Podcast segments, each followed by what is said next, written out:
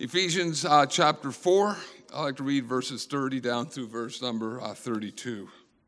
And grieve not the Holy Spirit of God, whereby you were sealed unto the day of redemption. Let all bitterness and wrath and clamor and evil speaking be put away from you with all malice. And be ye kind one to another, tender hearted, forgiving one another, even as God for Christ's sake hath forgiven you. Let's just look to the Lord in word of prayer. Our gracious God, as we come before you, we thank you for Lord Jesus Christ. We thank you for all that he means to us. We thank you for the word of God. We thank you for your unbounded grace, your amazing grace that you have toward us.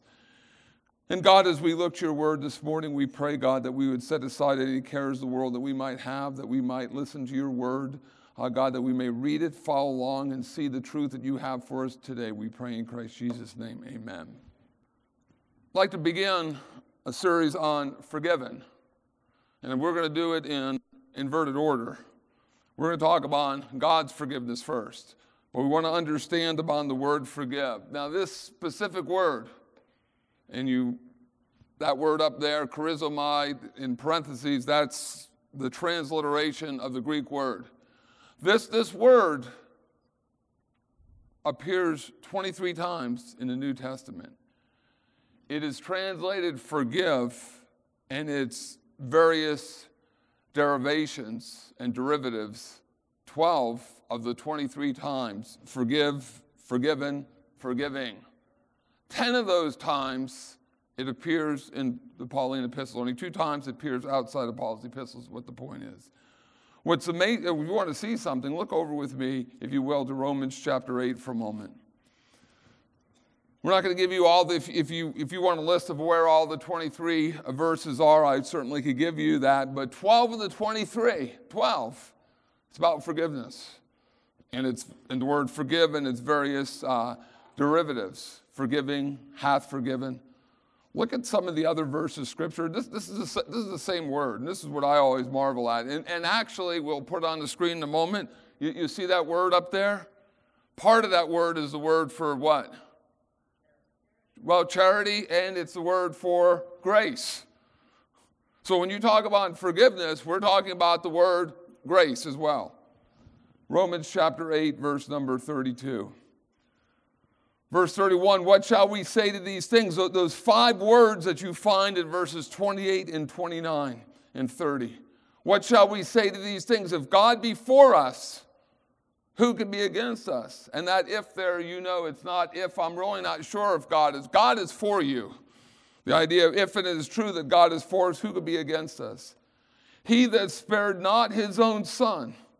But the, you want to know how God is for us? He spared not his own son, but he delivered him, delivered him up for us all. How shall he not with him also freely give us all things?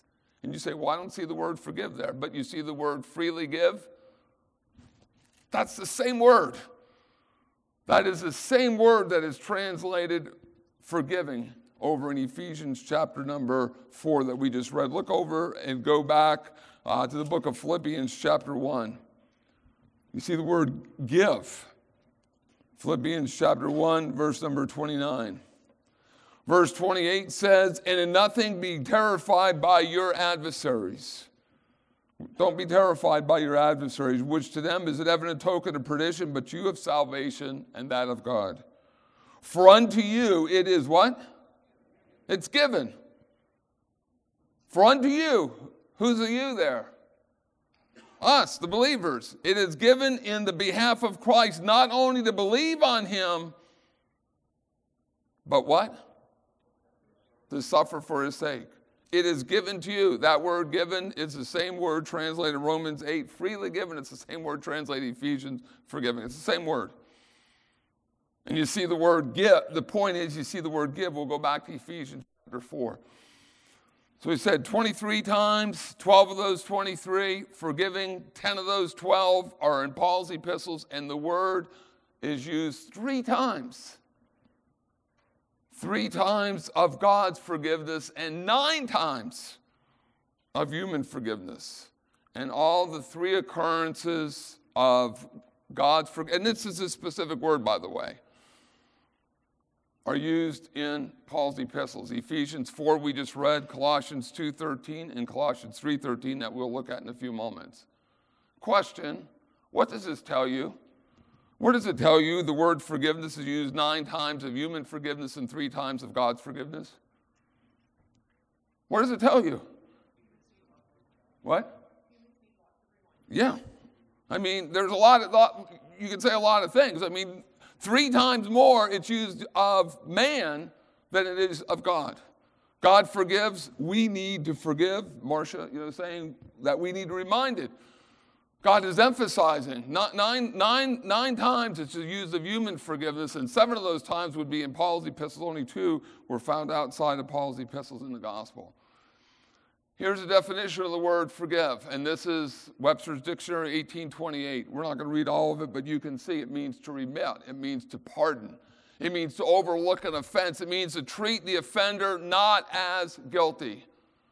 Here's the Greek definition. It comes from the word for grace. And by the way, and I didn't say it earlier, that same word for grace is also used with the word thanks. So the Apostle Paul, who is the grace apostle, because in all 13 of his epistles, it begins and ends with the word grace somewhere. And we know that he uses the word thanks. Thanks be unto God for his unspeakable gift. So the apostle of grace, who is the apostle of thanksgiving, is also the apostle of forgiveness. If you want to look at it that way and understand it that way. So the word means, here is what the dealing with the Greek word meaning. It means to show grace. Nancy just played that medley. The, the choir sang, Grace Wins. The medley, Unbounded Grace, Amazing Grace. And the word for, forgive talks about to show grace, to bestow grace. Literally, it means to give freely and unconditionally. Romans 8, what shall we then say to these things? If God is for us, who could be against us? God that spared not his own son, but freely gave. That, that's, the word, that's the word for forgiveness. That's the word for giving. It's, it's given in the behalf of Christ, not only to believe. It is given in the behalf of Christ, not only to believe, but to suffer for his sake. So, this is the definition of the word that transliterated word that I showed you earlier. And from that word, charity, but you see, it, it deals with the word grace. It means to extend grace, it means to show grace, it means to be gracious hence to forgive. So, two aspects of forgiveness. And if you're here in Ephesians chapter 4, we'll just remind you this verse of scripture is divine, is divine forgiveness.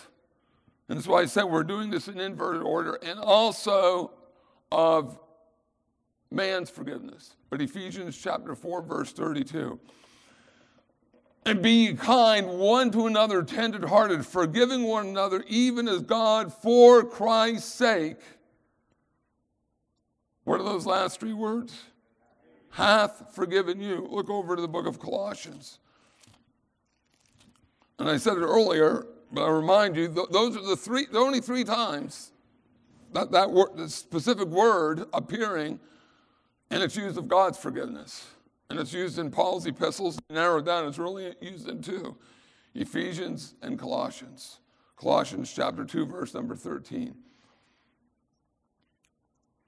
And you being dead in your sins and the uncircumcision of your flesh, hath he quickened together with him, having forgiven you all trespasses. Look right across the page to verse number 13 forbearing one another and forgiving one another, if any man have a quarrel against any, even as Christ forgave you, so also do ye. The words, we'll, we'll get to the word quick in a moment. The words hath forgiven, hath, having forgiven, hath forgiven, and forgave you are in the aorist tense. And that tense in the original language means completed action, point in time. Question what, what does this, what does that teach us about? What do these Bible verses teach us about God's forgiveness? Okay, it's already been done, right? Completed act, completed action, point in time. That's what it means. The, the, the, viewpoint of those three Bible verses about God's forgiveness is completed action point in time. It's it, not saying that God doesn't forgive us continually in our lives. We'll, we'll talk about that. But the viewpoint of these Bible, what does it teach about God's forgiveness? If someone said it's complete, it, it's, it, it's done. No, again, that, that's why you're going to see the tense, those, those verses and those words are not in the present tense. That's not saying presently, continually. The, the viewpoint of those three verses of Scripture are to prove and to say, God for hath forgiven you. Complete action point in time. Here, another, here's a verse. We've used this before, but just look across or go back to Ephesians chapter 1 for a moment. Here, here is this completed action point in time. And we see it by many times by the word being translated half and then whatever the verb may be. Ephesians 1 3, blessed be the God and Father of our Lord Jesus Christ, who hath blessed us with all the spiritual blessings in the heavenly places in Christ. When did God bless you, according to that verse of scripture, in Christ? At salvation, right? Hath. The, the, the, viewpoint of that verse is not saying God is blessing you. Not, that's, not, that's not the issue there. Certainly he has, but that's not the viewpoint. You understand, that's not what this verse is. This verse is saying at the moment, blessed be the God and Father of our Lord Jesus Christ, who hath. It doesn't say who is, right? It does that, that would be present tense. It doesn't say who will, right? And doesn't say who will if you do this, because then that would be conditional. It's not future, it's not present, it's not conditional. It's saying who God, the Father, Lord Jesus Christ. And by, by the way, and, and we pointed this out, the word blessed there, blessed be God and hath blessed us. Do you know, do you know what English word we get from that specific Greek word? Would you like to know? Okay. You get, thank you. You get the word eulogy from. Eulogy. So there are really two eulogies in verse 3. Now, we think of eulogy, you, you know, say a lot of good things about somebody. We eulogize people. N- notice, notice this is, this, is, this is God's grace. Blessed be God. How do we, how do we bless God? You know, eulogize God in voice, saying, Blessed be God and the Father of our Lord Jesus Christ. Look who He is. He, he is God, He is God alone, who hath blessed us, who hath eulogized us with all spiritual blessings. He doesn't say in what we have done, right? Because we know that our salvation is not based upon good works. Yes, we are to maintain good works and we're to walk in them, but He blesses us in Christ with what? Spiritual blessings. Name, name, do you realize, and we've done this before, and we have a handout on this. And, and the number can vary depending on how you want to, to view this. So we'll, we'll just say over, over 30. Do you realize the moment of your salvation, there are over 30 spiritual blessings you received before you've done anything? Name, name one.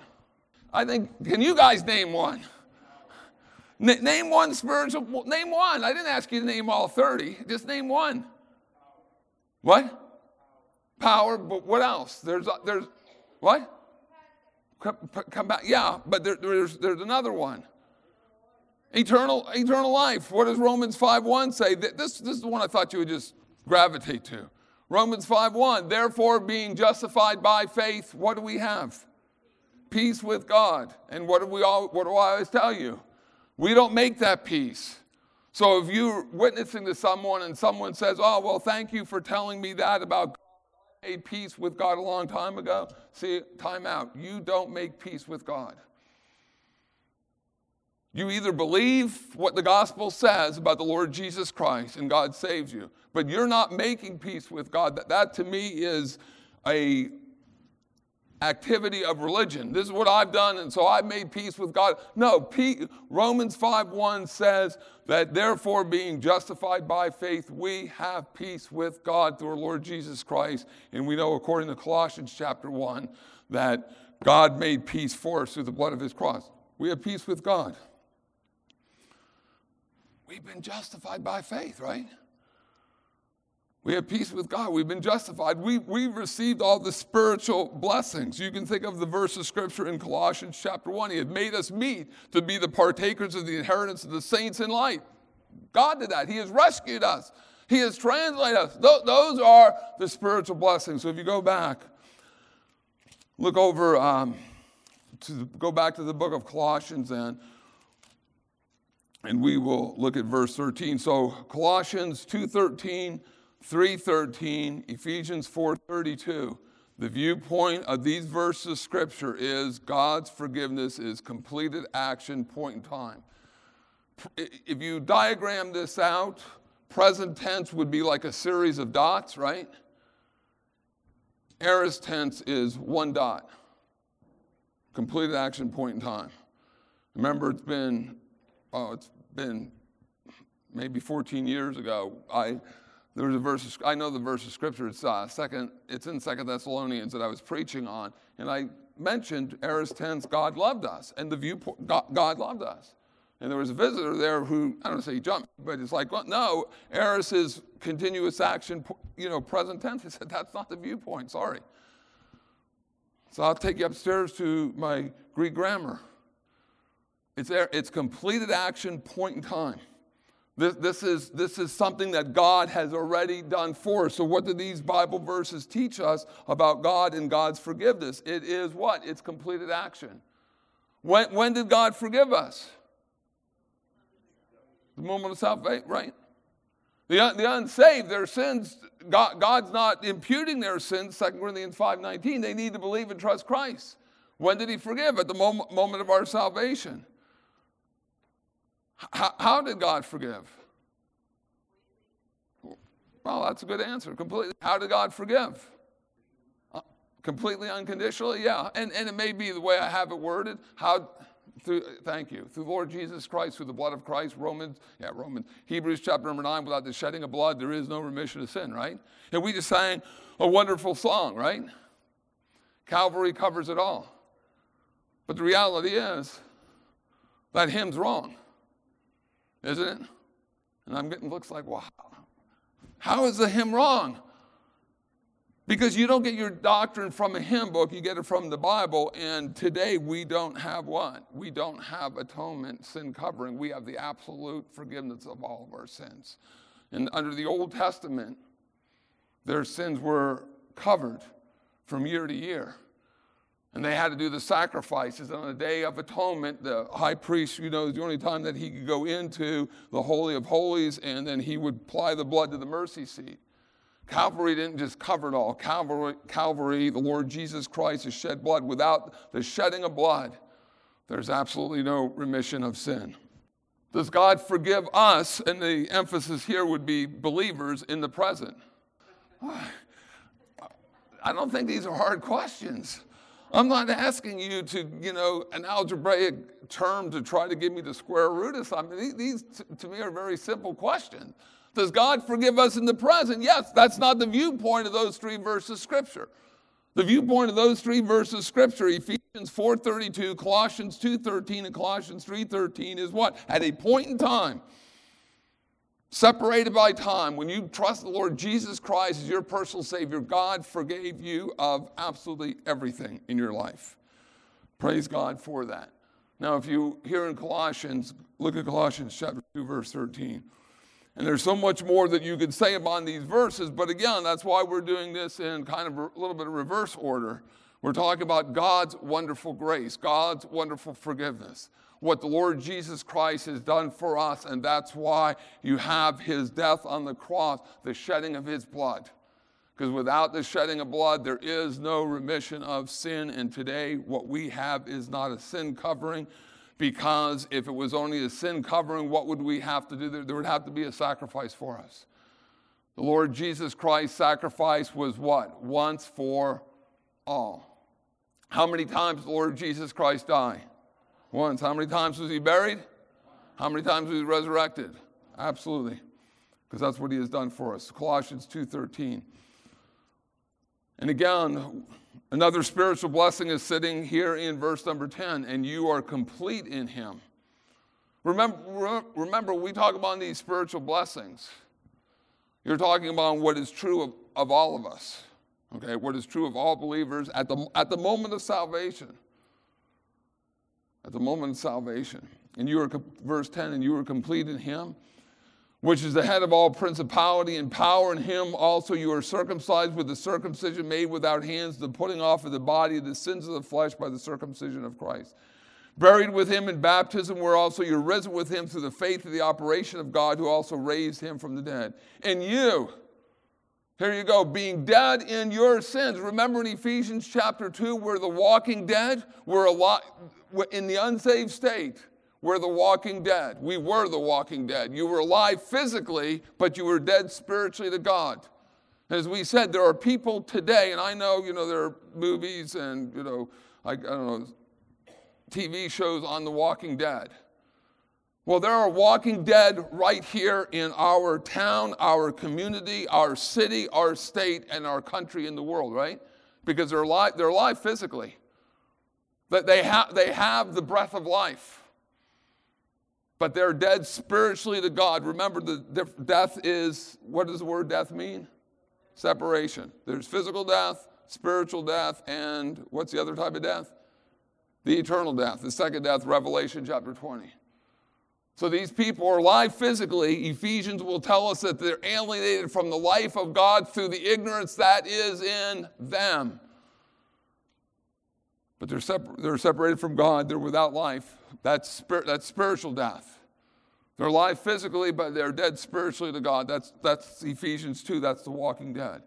And you being dead in your sins, and the uncircumcision of your flesh hath he quickened together with him, having forgiven you all trespasses. The word uh, quicken here means to be made alive.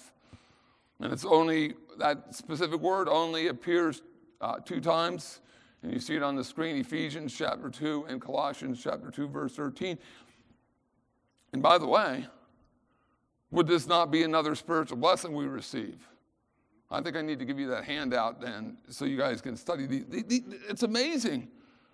These are the spiritual blessings that you have at the moment of your salvation, and you don't do anything to get them. This is what God has done for you. And the viewpoint should be praise God, if God did this for me before I even did anything for Him, the result should be is what? I should desire to live for Him and have that relationship with Him. Titus chapter 2, verse 14.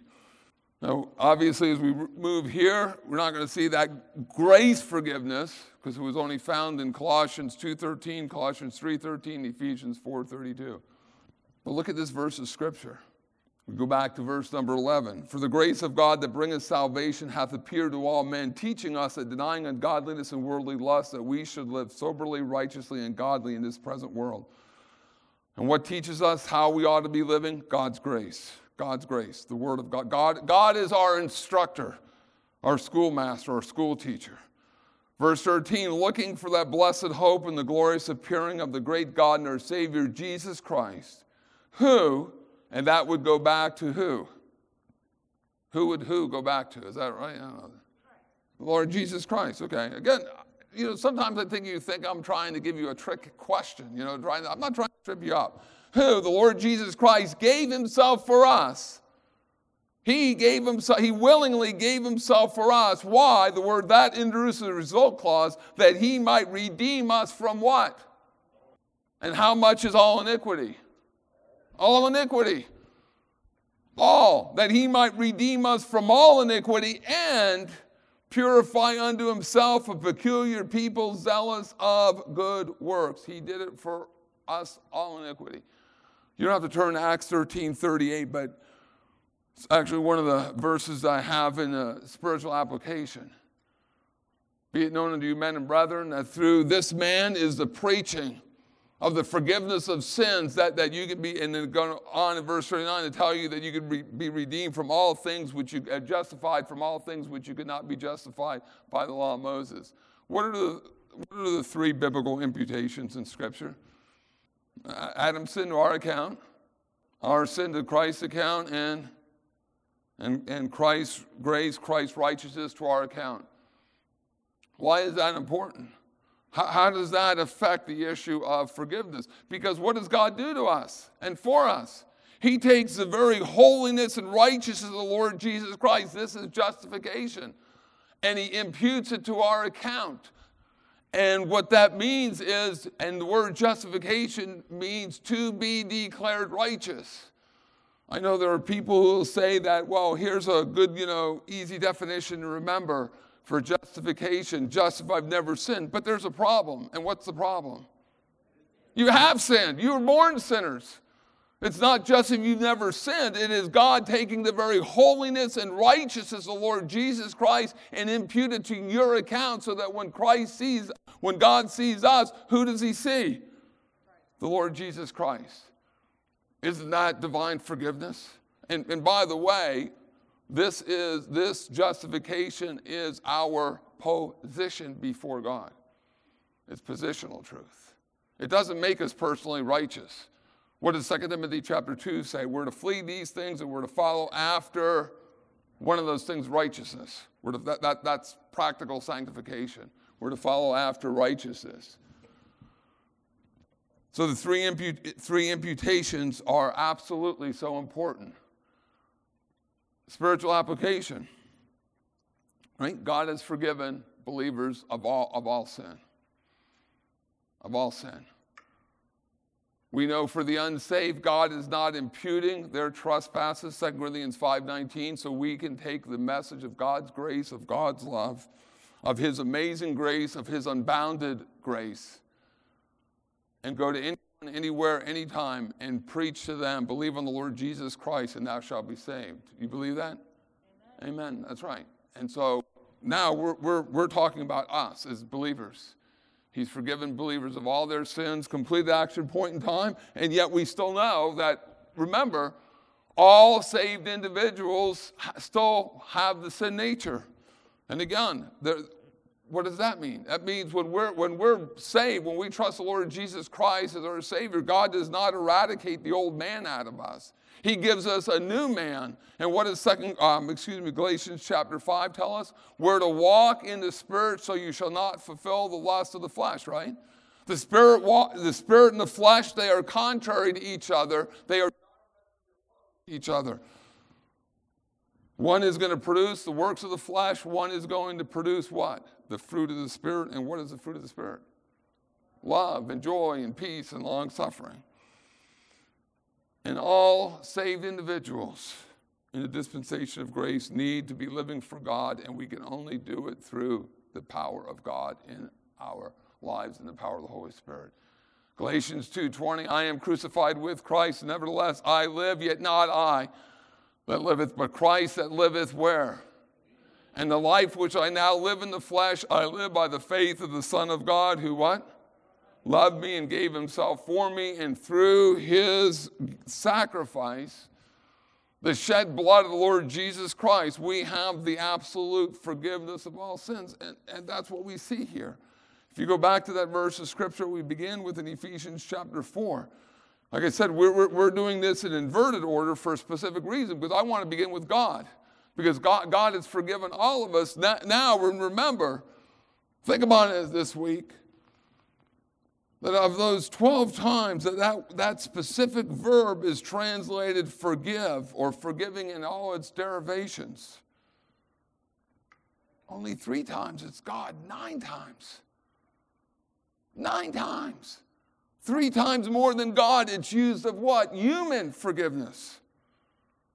Ephesians 4:32, and we can only do that through God's love and grace. And remember, that's, that's part of the, go back and look at the definition of that specific word, and it shows about showing graciousness. Ephesians 4:32 and be kind one to another, tenderhearted, forgiving one another. We're going to talk about that, Lord willing, next week, even as God, for Christ's sake, hath forgiven you. Not going to, not might forgive you, not conditionally will forgive you if you do this. Praise God. There's no conditions for God's grace towards us today. Let's just look to Lord in word of prayer. Gracious God. We thank you for Lord Jesus Christ and all that he means to us. We thank you for your great love with you've loved us. We pray, God, for your continued grace in our lives. Lord, we pray in Christ Jesus' name. Amen.